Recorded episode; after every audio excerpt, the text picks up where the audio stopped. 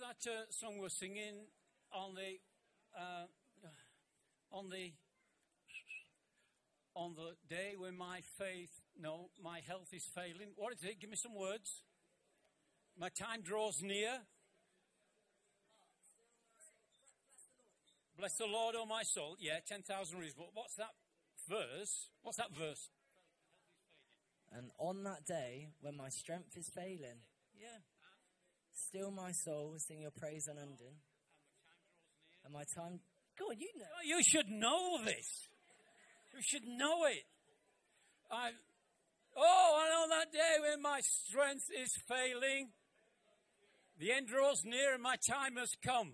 I was singing that just then, and I'm thinking, this is my sweet spot. And you know, the times that I've gone to Europe on my motorbike, um, my wife will say I'm like this. I drive into Spain and all around France and so on, and come back. My happiest moment, the sweet spot, is when I land back in Great Britain, and I'm travelling up the motorway from the ferry, and I can see Cheddar in the distance. It's the best part of my journey, truly. When we go on holiday, which is quite rare, because my wife knows I don't particularly like holidays, because the best time is when we're in the car coming home. And a bit like that. And when I was singing that this morning, I'm thinking, at my age, I'm in my sweet spot. My eyes are failing. I got up, I was driving here this morning. I said, Susan, my eyes are blurred this morning. Does anybody have that problem? Some days your eyes are blurred, and I just can't read things. I couldn't read the number plates, and And I'm driving away trying to get here, and uh, and then my knees have gone. I've lost a hearing aid, so I'm down to one now. It's all going wrong, but I'm in my sweet spot because when my health is failing and my time draws near, still my soul, sing your praise and ending. ten thousand reasons and something else. I am in my sweet spot because I'm going home soon. It's got to be right, isn't it, though? It's the best part of the journey. Best part of the journey when you see home in sight. I, uh, yesterday, I was thinking about today. I've been thinking about today for a bit more than yesterday, but yesterday I thought about today. And a verse in the Bible came to me, which I think is outstanding. I mean, it's amazing and it's wonderful, and it came just when I needed it. Joe. Joe's here this morning. Give him a round of applause. There he is, look, right there. Good lad. Did you make me a drink of coffee as well? No, just for yourself, I see. And here it is. It's found in Job. It is brilliant. I'll read it in my N I V. And then I'll just give you another version. Nevertheless, it says, am I shouting? That's it. Keep awake then. Nevertheless, the righteous will hold to their ways, and those with clean hands will grow stronger. It says in this other version, I love this, the righteous, the righteous will move onward and forward. The righteous will move onward and forward. That's where we're going. None of us are going backwards, are we? We're going onward. And from this moment on, we're on the onward journey and forward. Those with pure hearts will grow stronger, and they will grow stronger. I love that. So it says, back in my version here, verse ten, but come on, all of you, try again. Times I've tried, but I've got to try again.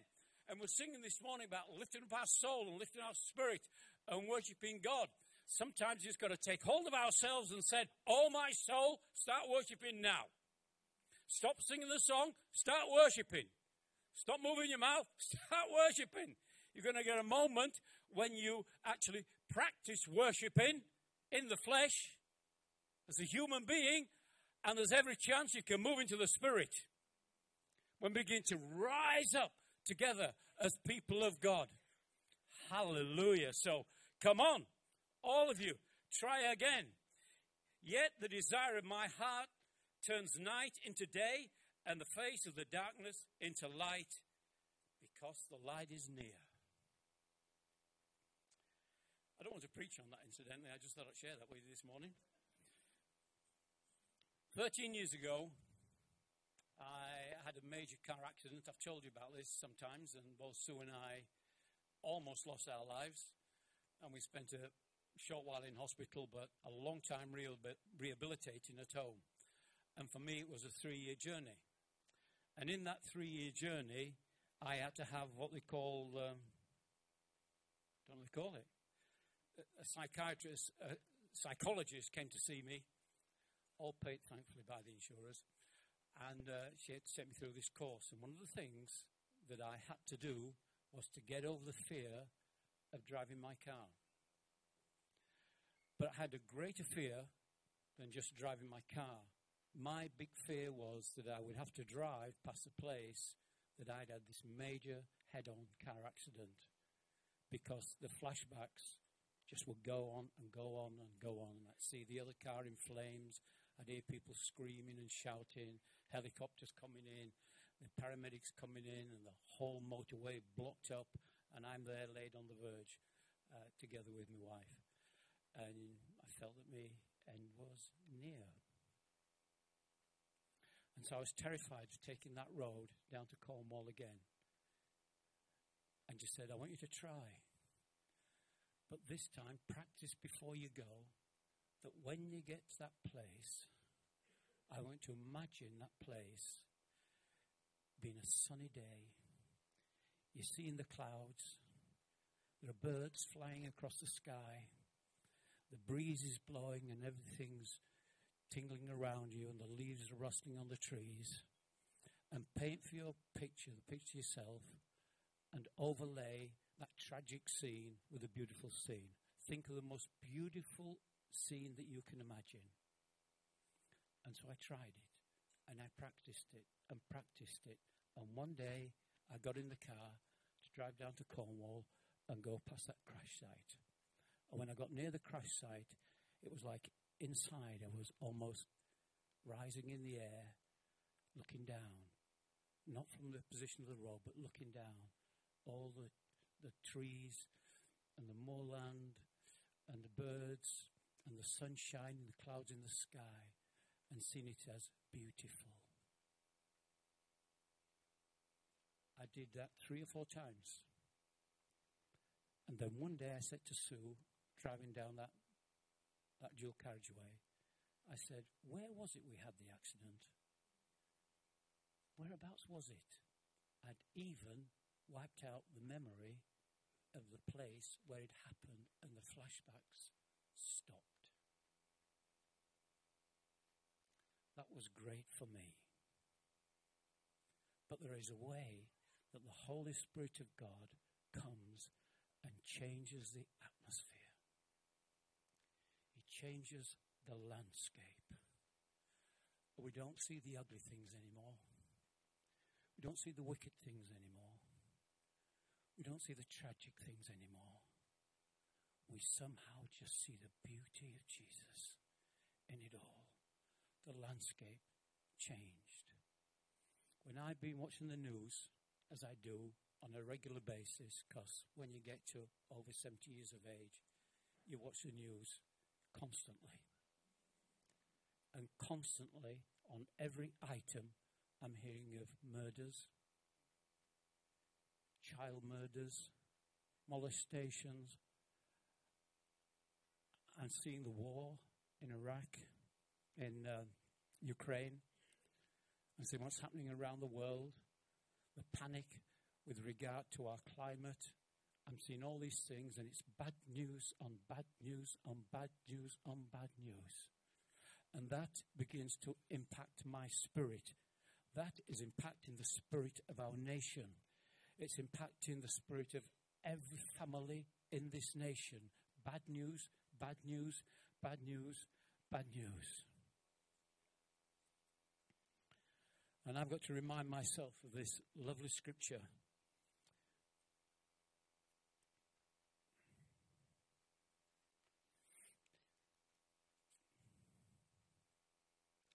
For you, my God, have been my refuge.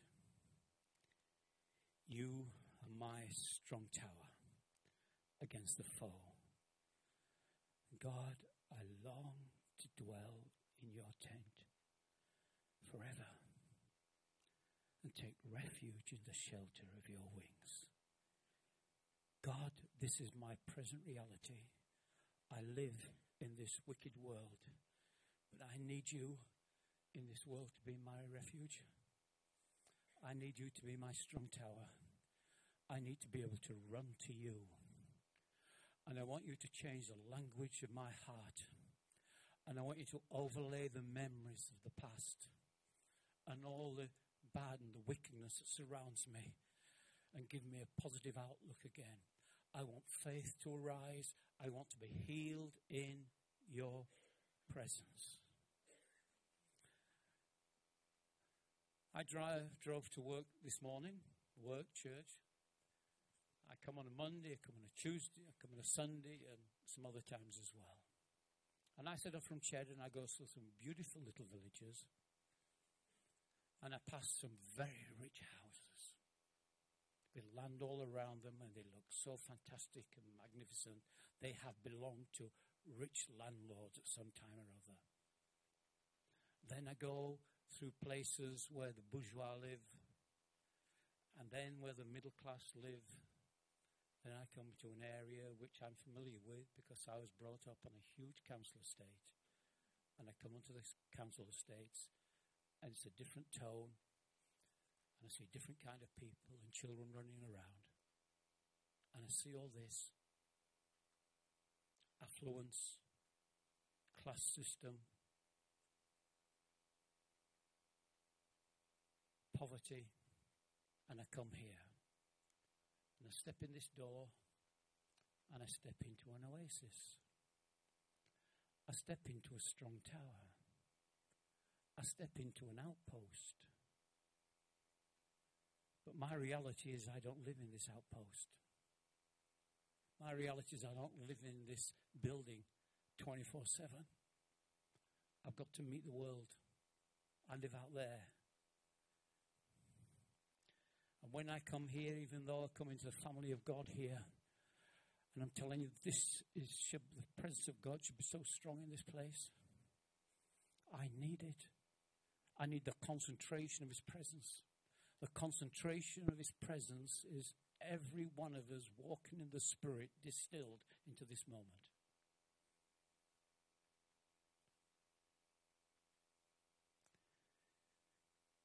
Because when I come in here, my cry still is, oh God, give us more. What I've experienced so far isn't enough. There's got to be more.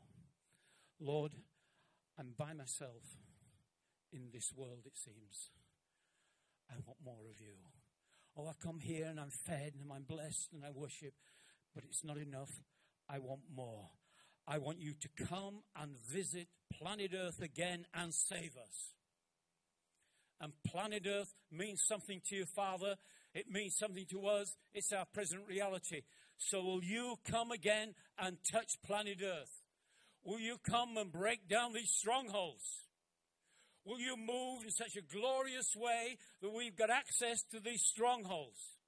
Will you move, Father, again, when I can experience your divine presence walking around the council estates, walking around the bourgeois areas, walking amongst the rich landowners? Father, can I feel your presence as strongly out there as I do in here? Father, and I'm reminded from the beginning of time that God actually does visit planet Earth. So if historically He did, why can't He do it again? Even though we live in a pagan society, why can't He do it again? When the world rejects the church at an alarming pace and rate and physically and vocally and everything that we stand for, yet here we are, the outpost. God can visit planet Earth and do something again. He can change the landscape.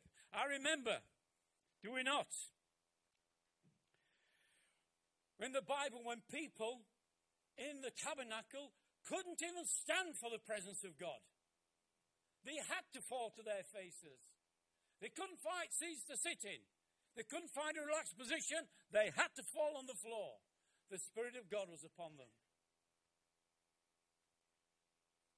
I remember when God visited this planet and He flooded the whole place. And only Noah and his family survived. Came and visited this planet. I remember in the Bible when the sun and the moon stood still, actually the earth stood still. So that Joshua had longer time to finish the battle with an enemy. God actually touched the cosmos and reordered it. That's the power we're talking about. When Elisha and his servants, surrounded by invading hordes, fear struck them. When God said, Elisha, don't be afraid. Just open your eyes. Open your eyes. And you'll be amazed at what you're going to see. And they opened their eyes and they saw hills full of horses and chariots of fire, fighting men coming down to fight on the, their behalf and save them from the wicked kings. Open your eyes. It's all going on around us.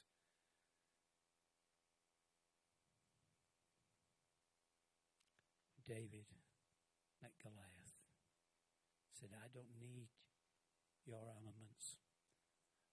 I don't need your armor. I don't need your long spears.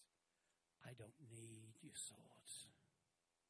Because I'm going to come against you, Goliath. In the name of the Lord God Almighty and His armies. And who won the battle? Goliath lost. Young David won. Just with a pebble. Can that not happen to us?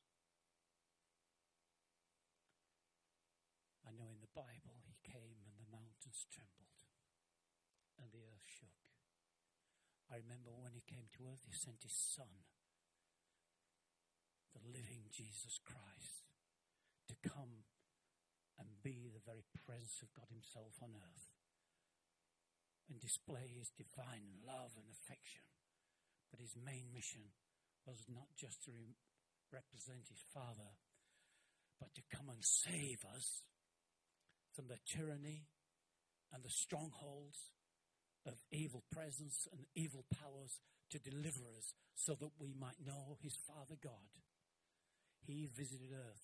We crucified Him. But He came to die for me.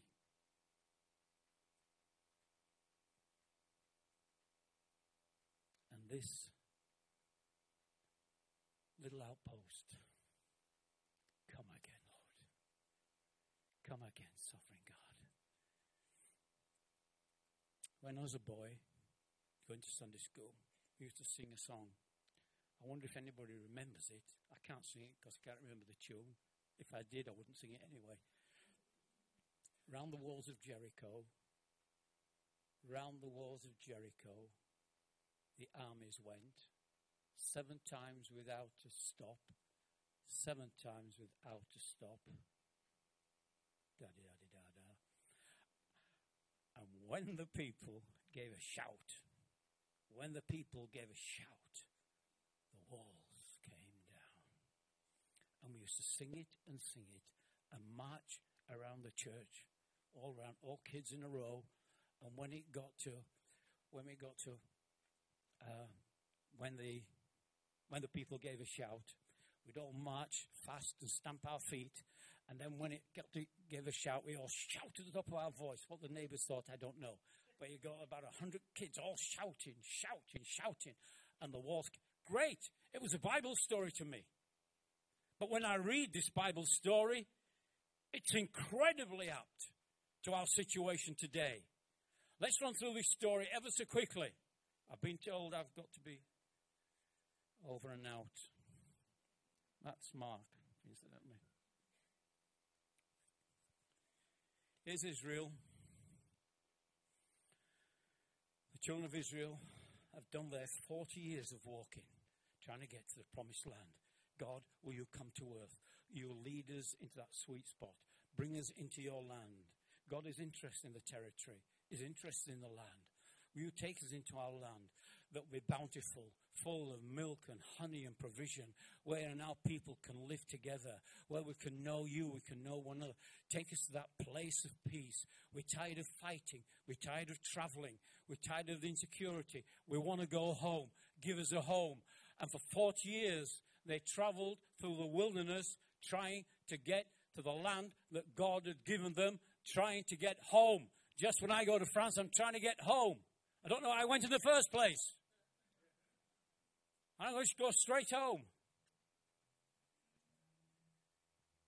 And Joshua had become the young leader, the new leader, because Moses had gone, died. Moses' day was over, it was finished. Now it was Joshua's day.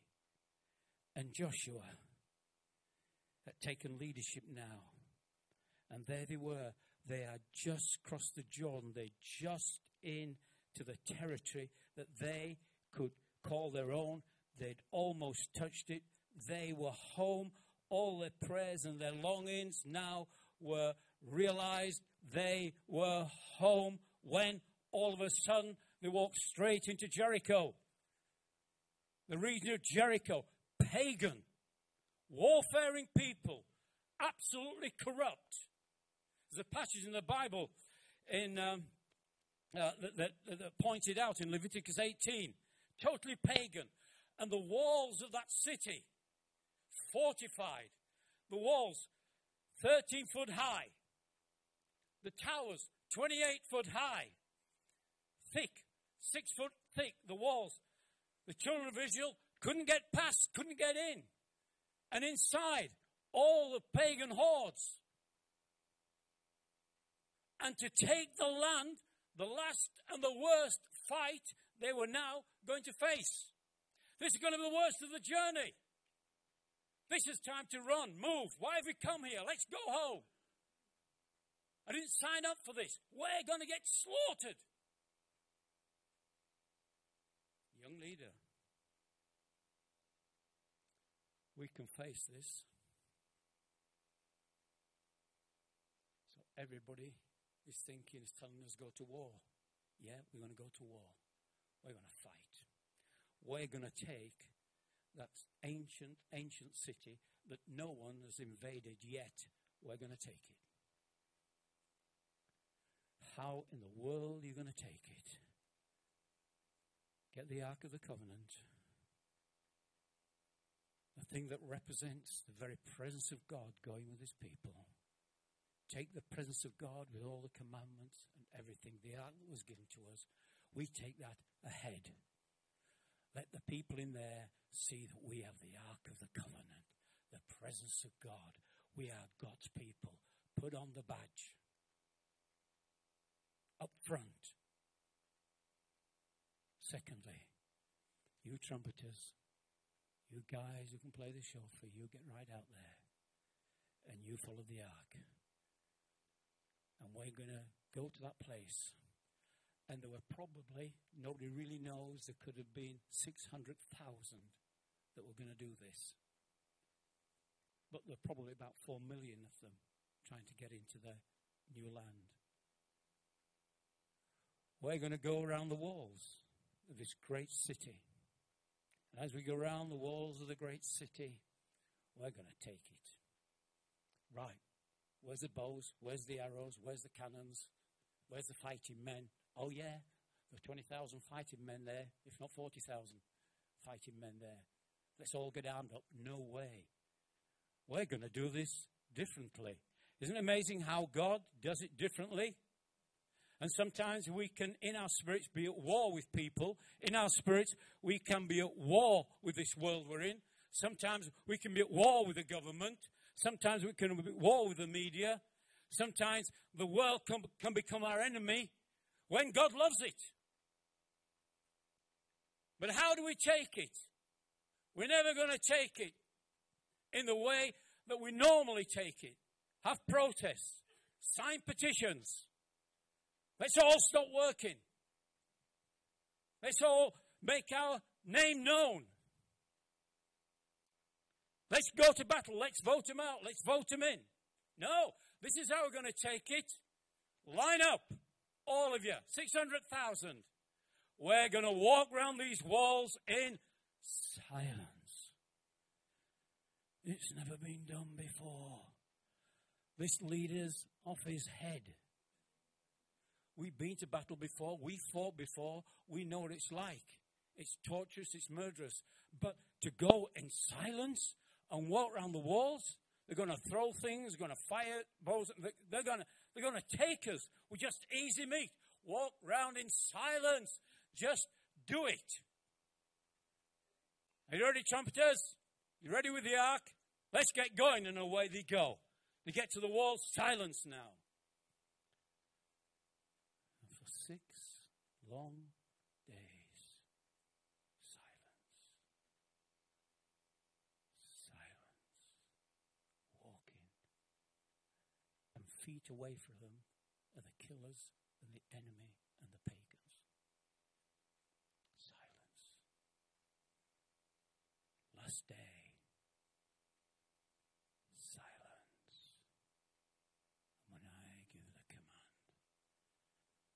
six hundred thousand. Shout to God. And they did. I think I might have gone home on the third day thinking, this guy's nuts. Last day, shout. And the Bible says the walls began to shake. Those great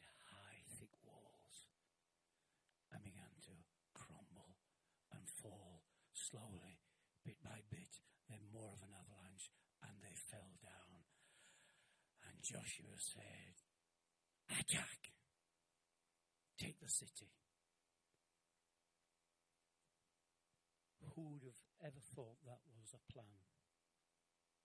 That wasn't devised by a committee. That wasn't on the overhead projector or on the, you know, it just wasn't there. There wasn't a graph for it. The total reliance of the silence and the wheeling that went on during that time. This can't be right. This can't be right.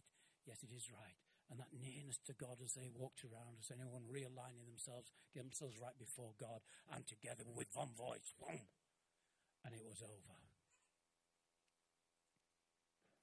It was the end of the Exodus. And I want us to get to an end and the beginning of God moving on planet Earth. And I want to see those walls that we're afraid of, not to see them fearfully anymore. I want to see those walls come down. And they'll come down because sovereign God will move against them in such an alarming way. But the cooperation of the people of God has got to trust him and get involved in it. And they will. We're not bystanders. We're not onlookers. We're together. Where there's breath in this body at seventy-eight. How old am I? seventy-one. twenty. My wife is seventy-six. I'm about thirty-eight, apparently. These, as the time comes near.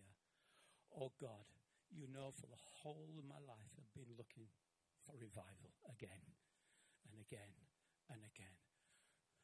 Why can't I see that?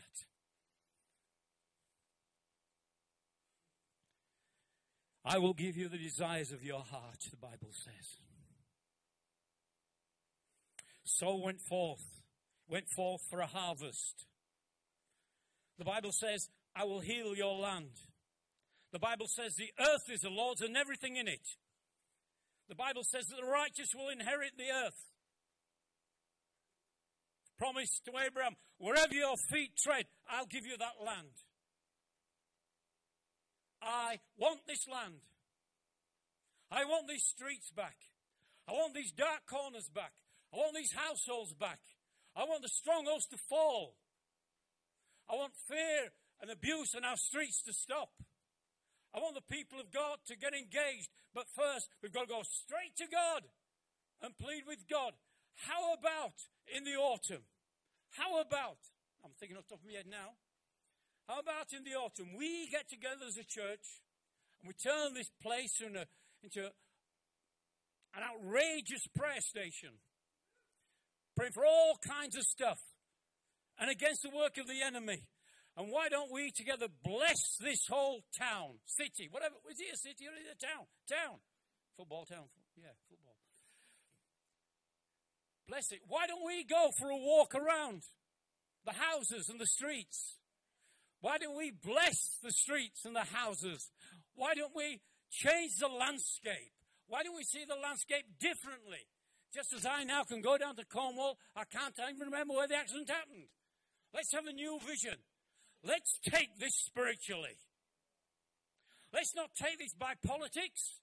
Let's take it spiritually together. Listen, I've got, show that little video. I've got a little video for you. You'll think, what's he showing this video? I'll explain why. Here it is, look. Just look at that. This is where I live. This is Sue's back garden. Just look at it. It's nice, isn't it? Is that relaxing? All back to my house for tea. You see, you see that little wheelbarrow there turned into an, a garden? That's just my garden. I'm finishing as quick as I can. We bought this house six years ago, seven years ago. That garden was a wilderness. It's thick in clay. Couldn't grow anything in it, hardly. I put my hand up and say one of the, one, one of the words that I don't use in my vocabulary is garden very often. I am not a gardener. My wife enjoys gardening. But I've been in there with my pick and with what do you put on soil? Compost, thank you. And compost. And I've dug and I've dug and I've dug and I've dug, hating every minute of it. And all the plants you see have been plants from garden centres that they're throwing out or they're selling off half price and so on. We had to start again. They're all, it's all cheap stuff. But we've laboured. We have worked. She's had a vision. I try to get out of it because that's how it works. That's how it works. That's how it works. Look at the produce and the product in six years.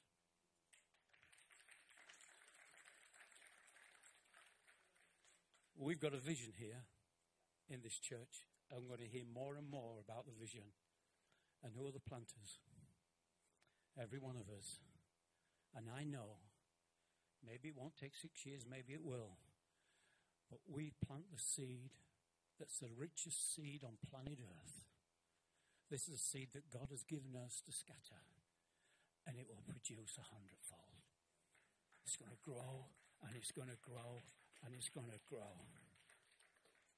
It says in the Bible that my Father, God, is a gardener. And again and again in the Bible, it refers to gardens. And when it talks about heaven, it refers to gardens. And the people I've known who have visions of heaven, dreamt of heaven, there's always a garden involved. He is a gardener. That's what we are. I went to Auschwitz and I walked around that concentration camp where all those thousands and thousands of people were gassed, and families and little children, husbands, wives. And the atmosphere was cutting and deep, frozen and cold. I've been in people's homes where there's strife and no harmony, and you can sense it in the atmosphere. You go into a relationship and there's no love, you can sense it in the atmosphere. I've also been into homes where I know it's joyous without a word being said, it's in the atmosphere. know when someone has got the gift of hospitality. As soon as we go through the door, I know it, I sense it. The atmosphere is important to God. We can change the atmosphere in this town. And I'm going to tell you this. It's time that we lassoed this town. Do you know what I mean by lasso? You know the cowboy that went and got his, yeah, lasso it, ring it.